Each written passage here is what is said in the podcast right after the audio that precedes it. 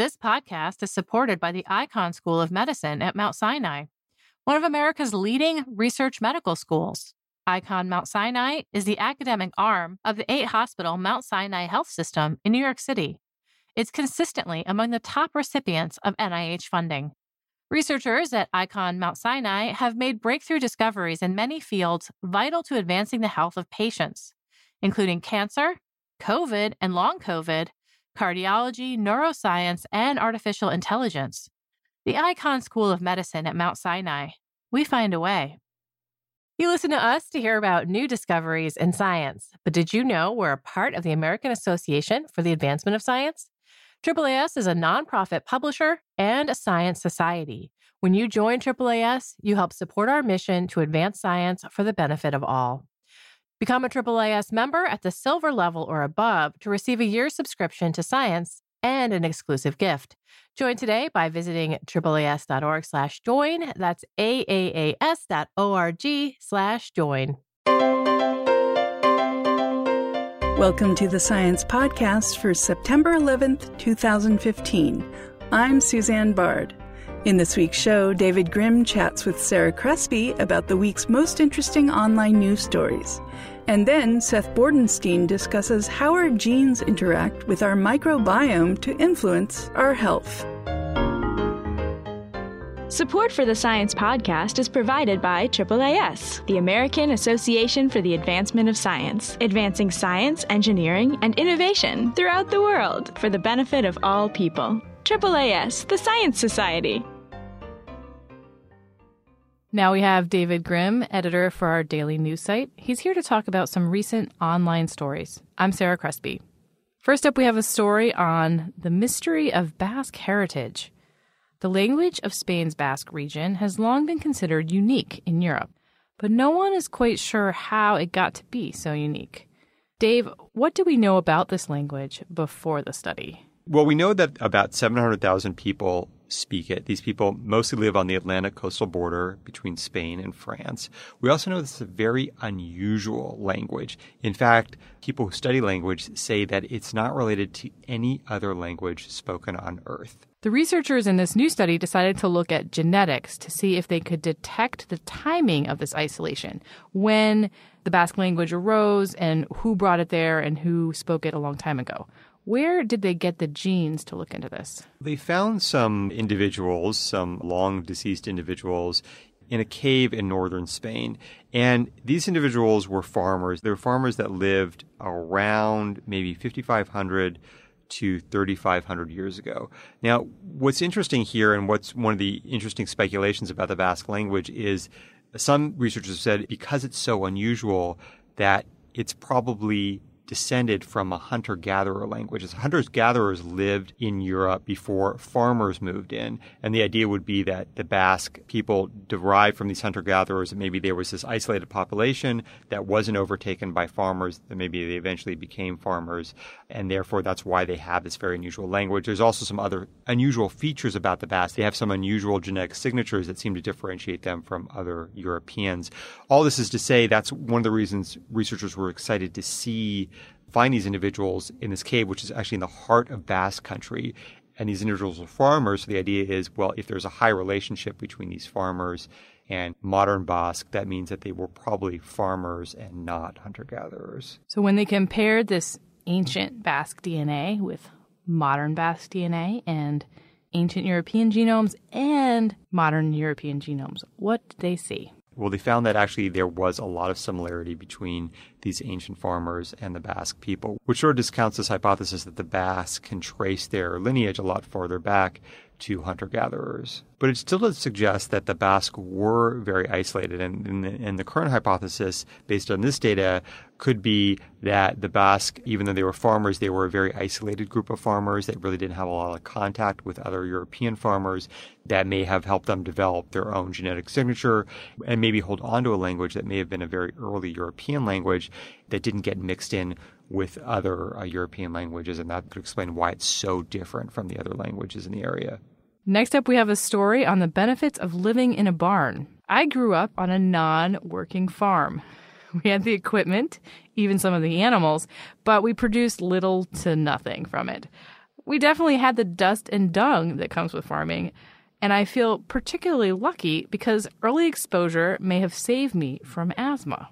Dave, this hypothesis about farm living and asthma has been around for a while. What's made researchers make a link between the benefit of being raised in or near a barn and uh, not having asthma? so, this all has to do with something called the hygiene hypothesis, first of all, which is this idea that early exposure to, for lack of a better word, a dirty environment somehow helps our immune system. It sort of tells our immune system, look, there's a lot of things in the environment. Don't get overreactive about any of them.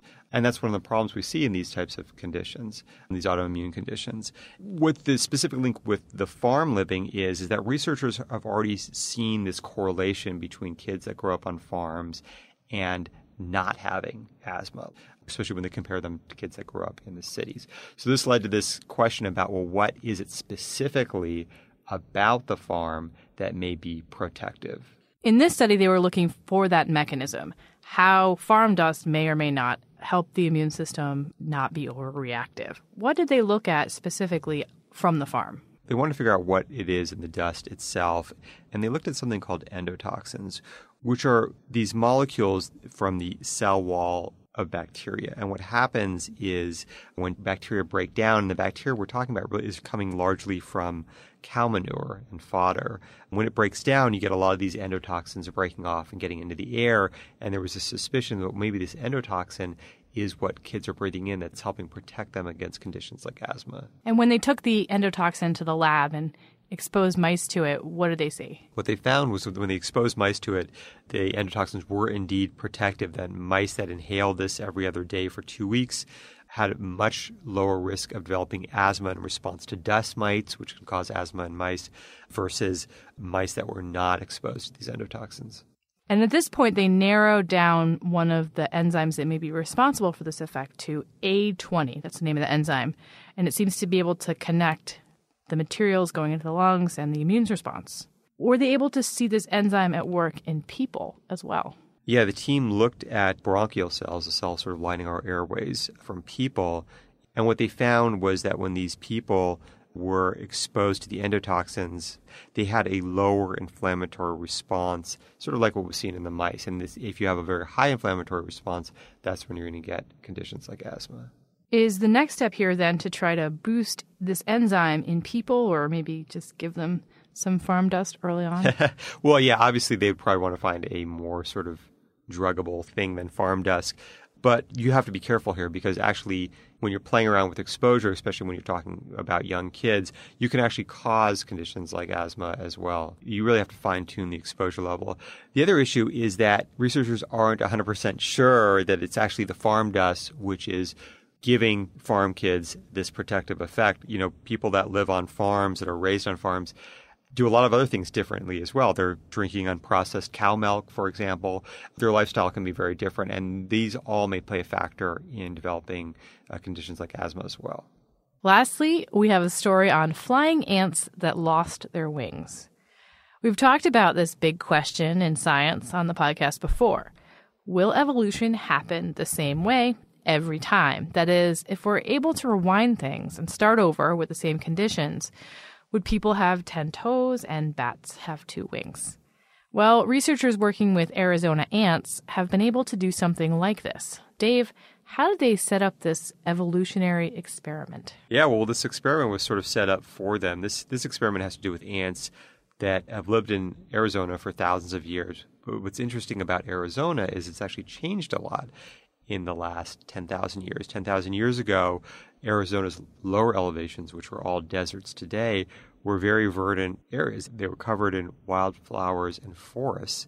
And rising above all of this were these so called sky islands. These were these 2,400 meter tall mountains that hosted a lot of unique wildlife. And what happened was 10,000 years ago, you had basically had this one ant species that lived in the area, and the queen ants had wings. And what they would do is they would fly from maybe their mountaintops to down in the valley and just sort of repopulate and things like that. What happened is as Arizona became drier, all of this verdant area in the low lying area dried up and became desert. And so these ants got stuck on these five different sky islands. And all of a sudden, whereas before they could kind of intermingle, they couldn't do that anymore because if they got into the desert, they would die.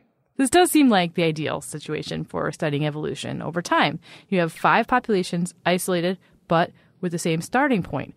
And they chose to focus on wing loss because all the populations, the queens lost their wings. How did they study this?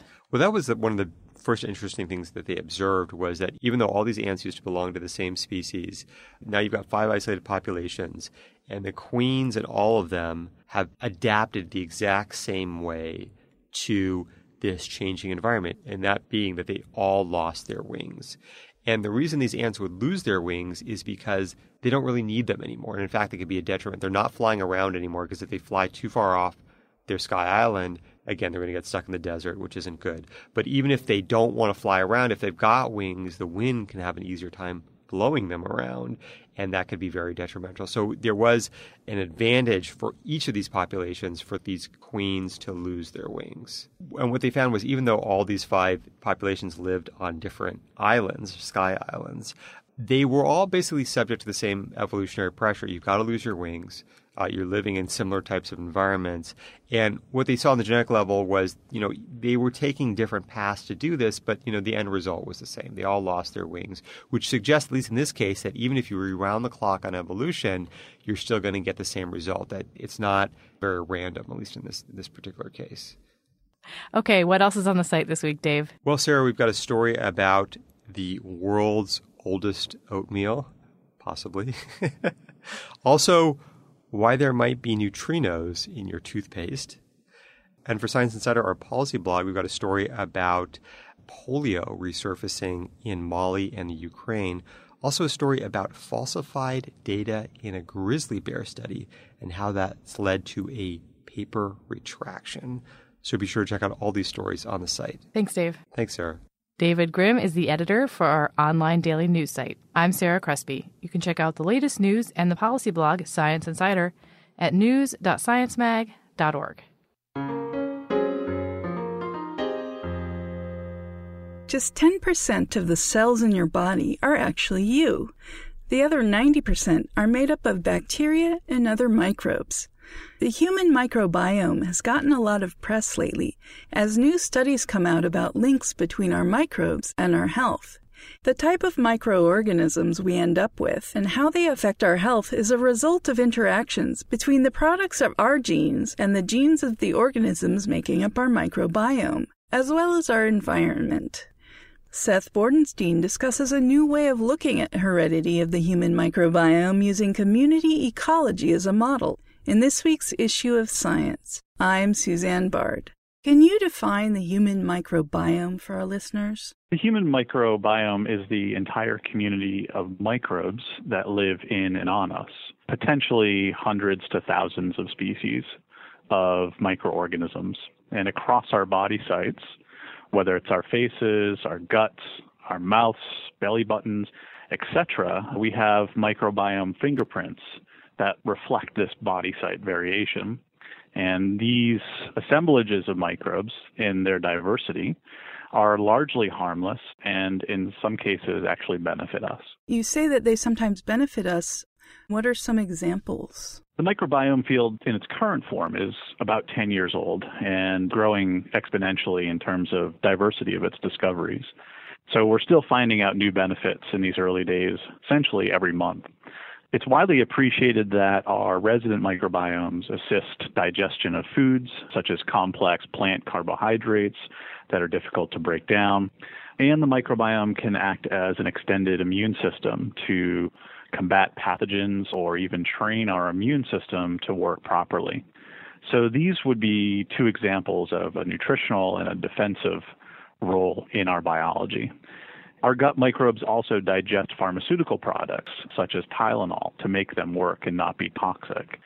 And for some people, skin microbiomes can actually repel mosquitoes.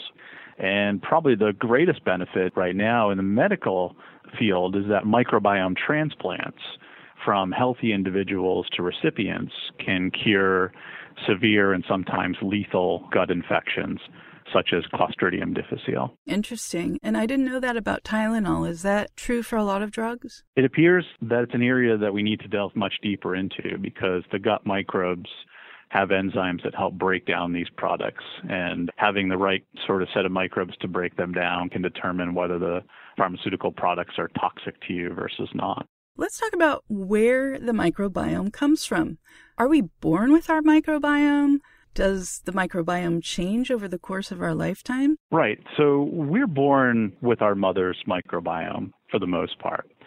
And while there's some discussion about whether the earliest microbiome is seated internally in the womb, it is clear that once we're born, our microbiomes or infants' microbiomes are obtained from our mothers externally via birth, breastfeeding, and skin contact. Delivery route differences, such as a vaginal birth versus C sections, can also affect the abundance and types of microbes that initially colonize us.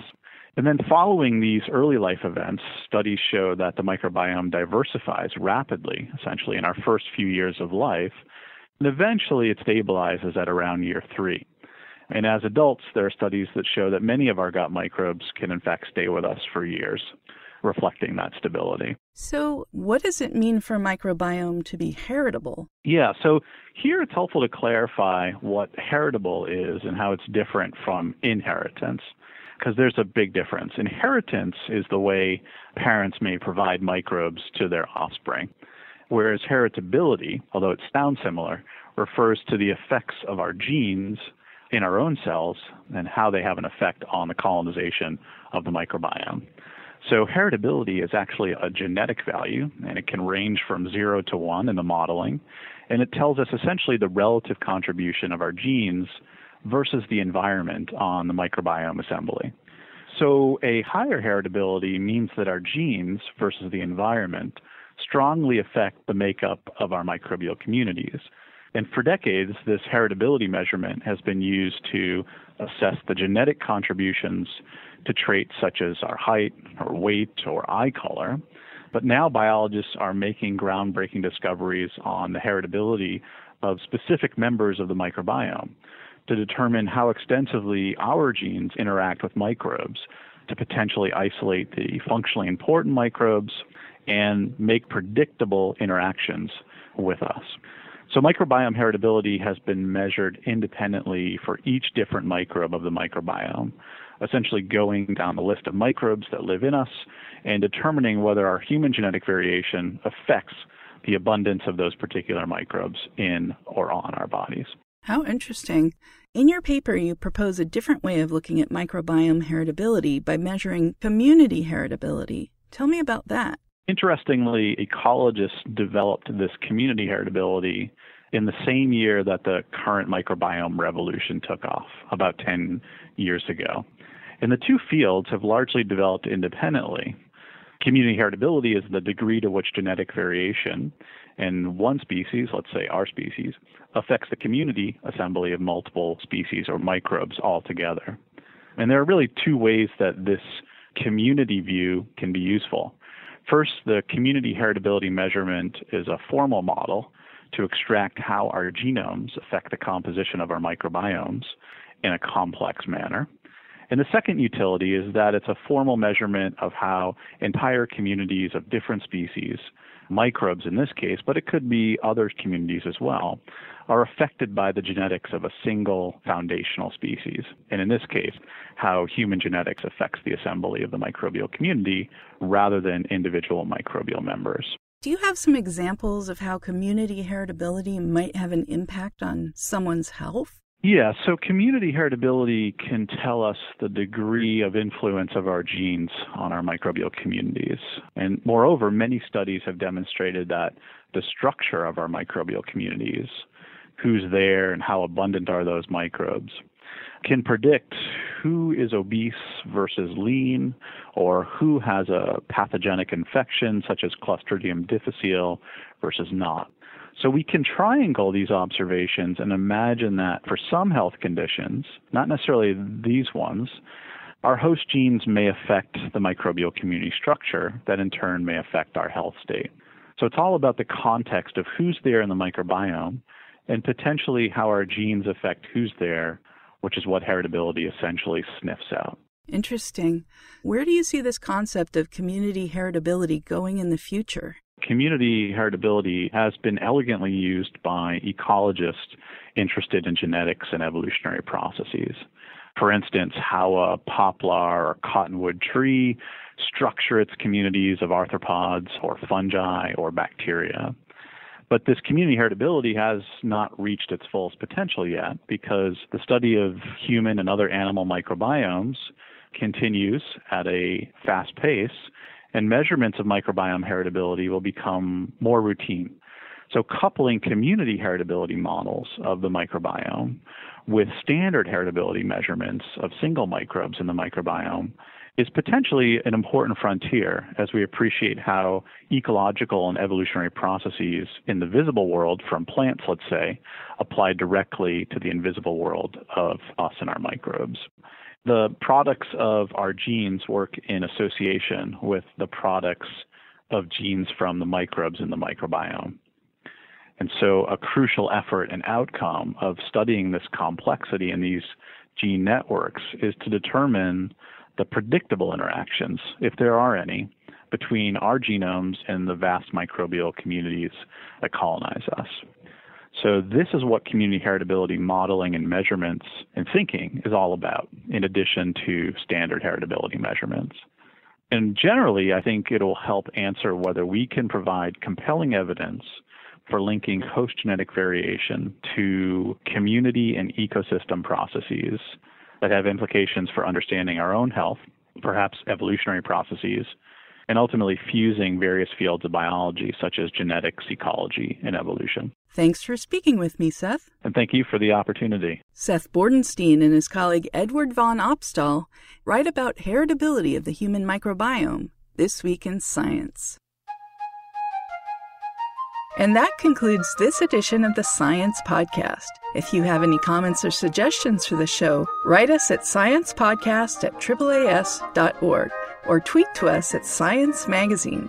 You can subscribe to the show on iTunes, Stitcher, and many other places on the web, or listen to us on the Science site. The show is a production of Science Magazine. Jeffrey Cook composed the music. I'm Susanne Bard. On behalf of Science Magazine and its publisher, AAAS, thanks for joining us.